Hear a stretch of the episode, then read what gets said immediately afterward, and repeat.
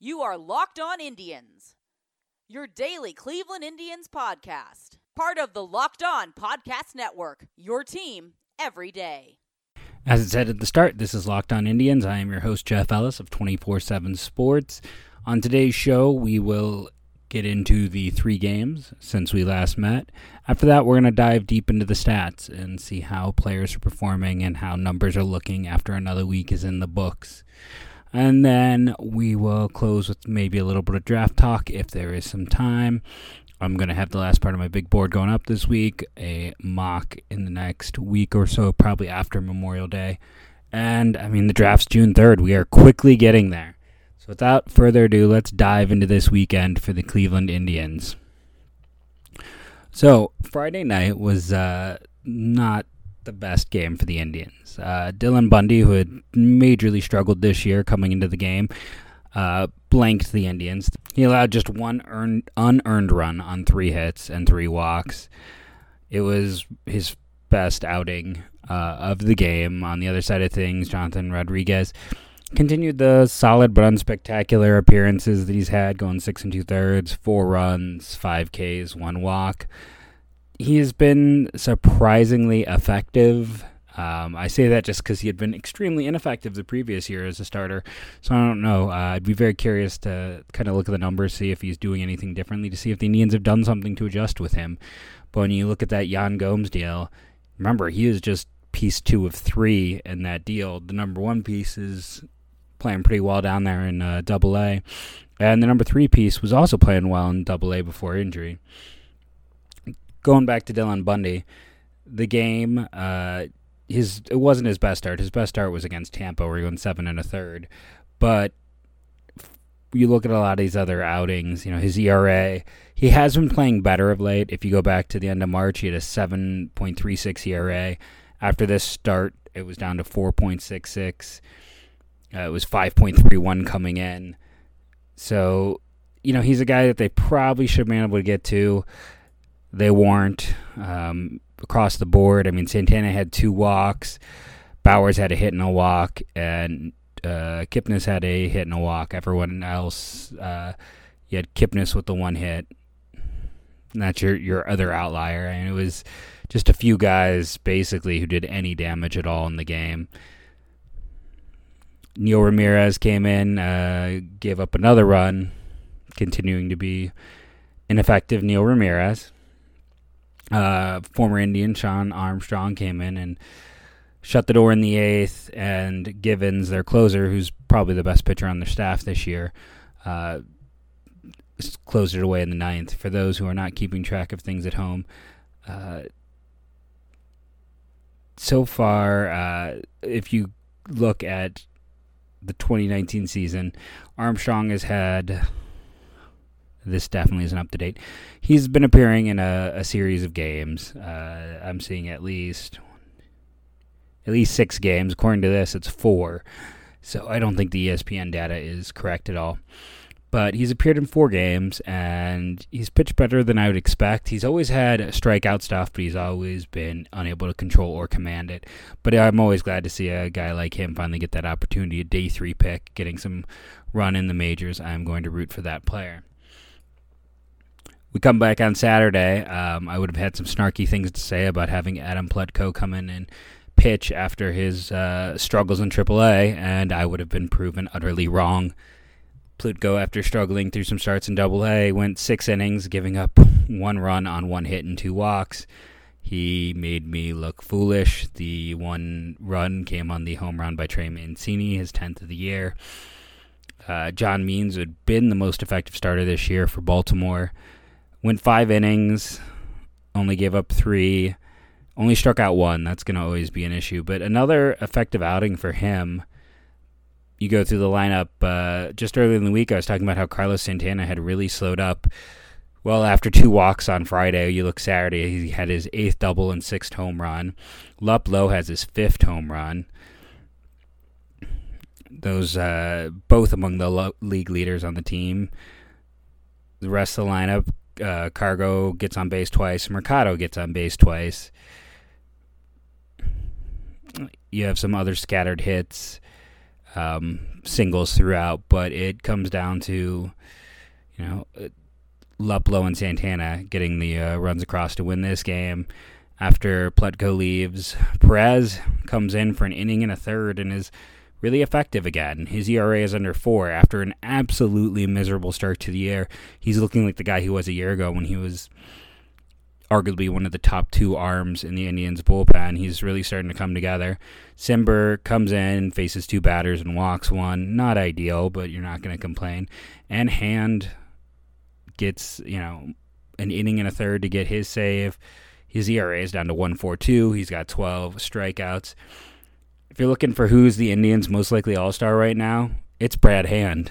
Um, I don't know if they're guaranteed another representative when you look at where they are in terms of the starters, um, at, I mean that in terms of hitting and pitching, uh, Santana is probably your number two candidate. So you're looking at a case where the Indians might have one All Star representative if the if the All Star game was tomorrow, and it would be Brad Hand. So that game gets the Indians up to 24 and 20. And then what a game by Shane Bieber. If they were to have another All Star representative from the pitching staff, it would be Shane Bieber. Clevinger's injuries, Bauer's inconsistencies, Kluber's injuries. Um, Shane Bieber has been the Indians' best pitcher this year. Nine innings, five hits, 15 Ks. That's just, I mean, extremely impressive. 15 strikeouts. Um, it just, you kind of want to sit back and go, how do you even get there? We know Baltimore's offense, Baltimore isn't a great team, but they do have some hitters in that lineup. There are a lot of players, you know, Dwight Smith Jr., Trey, Trey Mancini is probably going to be an all star this year. Their lineup is better than the Indians' lineup. I would prefer Baltimore's at this point this year in terms of production. And for Bieber, I mean, he just completely shut them down and one of the best performances of the uh, the season by any uh, Indians uh, player in general. Clevinger threw 35 pitches the day, on Saturday in a bullpen session. He's going to keep building that up. He's not eligible to come off the uh, the disabled list till I believe June 6th. So uh, he's got some time to build up. I'll go into uh, tomorrow's game after we finish this one. But not only is Bieber just fantastic, but uh, the Indians score 10 runs in this one uh, an offensive explosion to get them to 25 and 20. And where do we start? Lindor with two doubles. He doubled his total, double total today. Mercado gets a double. Santana with his team leading seventh home run. Um, Santana had two hits and a walk. So three times he reached base of the five times he came up. Mercado with a nice game with two hits and a walk. Two hits for uh, Martin. Roberto Perez gets uh, gets on base. Uh, two walks for Jose Ramirez. Uh, I already mentioned Lindor, who also had a walk. Kipnis has been inching up. I'm still not a fan of him hitting second, but whatever. you know, that's where it seems like they're going to put him. I would uh, still prefer uh, J Ram there, just in terms of what we've seen of past production. though he is again hitting well below 200 at this point. So it's it's a double-edged sword of the idea of moving him up in the lineup. Leonys Martin, who's someone that I was uh, pointing out has been struggling a bit. It was nice to see him get off the snide, and as nice it was to see you know Santana have two extra base hits, hit his team leaving seventh home run. Uh, there's no doubt the story of this game is Shane Bieber and his performance. The Indians now will face uh, Oakland. That is their next opponent. They will uh, have Carlos Carrasco starting tomorrow. And he is currently has a streak of 12 consecutive scoreless innings, which we'll see if he can continue that. He had a you know fantastic start his last time out. The Indians are 25 and 20. They are still in an uphill battle in the AL Central. The Twins, I believe, have 30 wins. Uh, the double check now, yes, they have 30 wins. They did lose today, so the Indians gained a game, but are still four and a half back because the Twins have one of the best records in baseball. They have the second best record in the American League behind the Houston Astros. So that's that makes it all the more difficult for the Indians right now. That uh, the Twins have, you know, they've just been excellent. When you compare them even to the National League, they have the second best record in baseball.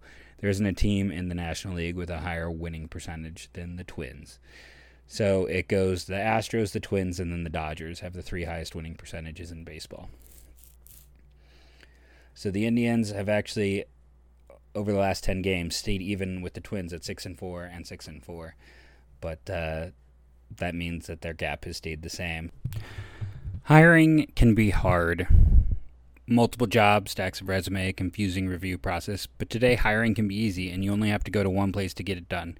ZipRecruiter.com slash locked on. ZipRecruiter sends your job to over 100 of the web's leading job boards, but they don't stop there. With their powerful matchmaking technology, ZipRecruiter scans thousands of resumes to find people with the right experience and invite them to apply for your job. This isn't just um, something where people can apply for, they have to be invited. And as we all know, an invite is better than just a cattle call. As applications come in, ZipRecruiter analyzes each one and spotlights the top candidates so you never miss a great candidate. ZipRecruiter is so effective that 80% of employers who post on ZipRecruiter get a quality candidate through the site within the first day. And right now, my listeners can try ZipRecruiter free at this exclusive web address, ziprecruiter.com slash locked on. That's ZipRecruiter slash locked on, L O C K E D O N, ziprecruiter.com slash locked on. ZipRecruiter, the smartest way to hire. Now that we're back from break, I also want to give a thank you to one of our sponsors, Hotels.com. They're uh, sponsoring us. Uh, it's a great place to go and get a whole list of hotels that you can go if you're on a trip, a vacation. Just type it in and you'll get your best returns. Um, who doesn't want to have a series of things you can look at? It's just like looking at stats. You're getting the stats on these hotels and getting the best deal for you. So now that we have gone through that and we've talked about this weekend's games, which the Indians took three out of four from the Orioles. That is what I wanted them to do. That is what I hoped they would do, and it's what they accomplished. The Orioles are not a good team. That is what they needed. So the Indians now are 45 games in. They have one player who has appeared in all 45 games. That is Jose Ramirez. Carlos Santana is next at 44. Leonys Martin at 40. Jake Bauers at 43, so I put those ones in out of order. But after that, it's a bit of a drop off. Those four have definitely been the uh, the central pieces. Roberto Perez at 32 is next, so we do see a big gap. So those have been kind of the four central pieces of this Indians lineup this year. If you're looking just in terms of uh, power production, I already mentioned Santana is first on the team. Martin is second. Then you got Lindor, Perez, and Luplow all tied for third. Lindor hasn't played in a lot of games. Roberto Perez does have that hard, high hard hit percentage. And Luplow, again, he's played in less games than Lindor, and he's had significantly less at bats. So he's hitting home runs at the best rate amongst the hitters on the team this year. It's just maximizing when you use him. He needs to be featured a lot against left handed pitching and not so much against the right handed pitching. But when he is in there against lefties, you want him higher in the lineup. You want that bat because it has been extremely productive this year. If you're just looking at total bases, extra base hits, singles, everything, uh, no surprise that Carlos Santana is lapping the field. He's at 74 total bases produced this year. Next is Martin at 59, and then Jose Ramirez at 50, with Lindor and Bauers tied at 49. Santana has been the Indians' most productive hitter by a mile, so that is not a shock. If you're curious about doubles as the other extra base category, Santana also leads the team, but second is Kipnis. Then you have Naquin, Ramirez, and Martin all tied for third. So let's go into strikeouts because that's an interesting one next. The team leader in strikeouts is Leonys Martin, followed by Jake Bauers, then Roberto Perez, and then next up after that is Cargo. Now, what's interesting about Cargo is he has 31 and 28 games. Perez has 33 and 32 games. And Martin has 54 and 40 games. He only has 152 at bats, so he's striking out 30% of the time that he 33% of the time he comes to the plate. Uh, yes, he is second on the team in home runs this year. His previous high was 15. He's not a power hitter. You don't want him striking out. Here we go, 31.4% of the time heading into uh, today's game. So uh, that is far and away higher than his career norms. I mean, he's normally around 21. He has a high strikeout guy, but 31% is high even for him. Uh, we'll see how he continues to perform this year. If the power continues to go, like a lot of projection systems don't project him to hit for that many more home runs.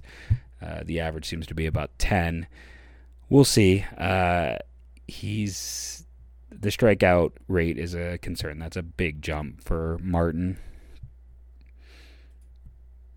When you go over to batting average, uh, Lindor, San, and Santana are your top two, followed by Naquin. Lindor's slowly getting there. We've just got those 26 games, so he'll eventually. I mean, he's he is definitely getting better with each game. Santana leads them in on base percentage at 395. Then Lindor, and then Brad Miller is still third on this team. Uh, Luplow and Bauers are tied with Perez, being a uh, one point off. So it's very clear that when it comes to the Cleveland Indians, that uh, Lindor and Santana, in terms of production this year, are at the top of it. And if you're facing a lefty, you can put Luplow in that conversation as well. After that, it's more of a crapshoot. Uh, you have a lot of pieces that are not performing or performing streakily, and uh, it's uh, we have to hope as fans it'll turn itself around. Um, just because at this point, uh, if Jose Ramirez continues to play the way he does, he's just. Uh, I don't see how this team can hope to contend this year. And you get to that point where if they are way back in the standings, um, if they're fighting for a wild card, which right now they they would be, have the second wild card. They wouldn't even host the game. They'd face Tampa, but they're fighting with you know Boston has the next closest record, and after that it's uh, it's the White Sox, the Angels, and the Rangers. So a lot of teams that are um, below 500. So we'll see how things play out. You know, someone like Oakland, who made the playoffs last year, is currently last in their division. Boston is third in theirs, who made the playoffs. So it'll be interesting to see how things go. But uh, yeah, I, the Indians, you know, they'll get a shot in the arm when Clevinger returns in a few weeks. We'll see what happens as some other players continue to hit in the low minors. We'll continue to discuss them. The nice thing right now is that they do have Santana and Lindor, and those two guys alone are giving them two uh, plus hitters in their lineup. We'll skip on the draft talk today. We'll have plenty of time to talk about that later in the week. I want to thank everyone for listening, rating, reviewing, subscribing. Uh, it's been great to hear comments get and to have discussions come from this podcast. Thank you again, and as always, go tribe.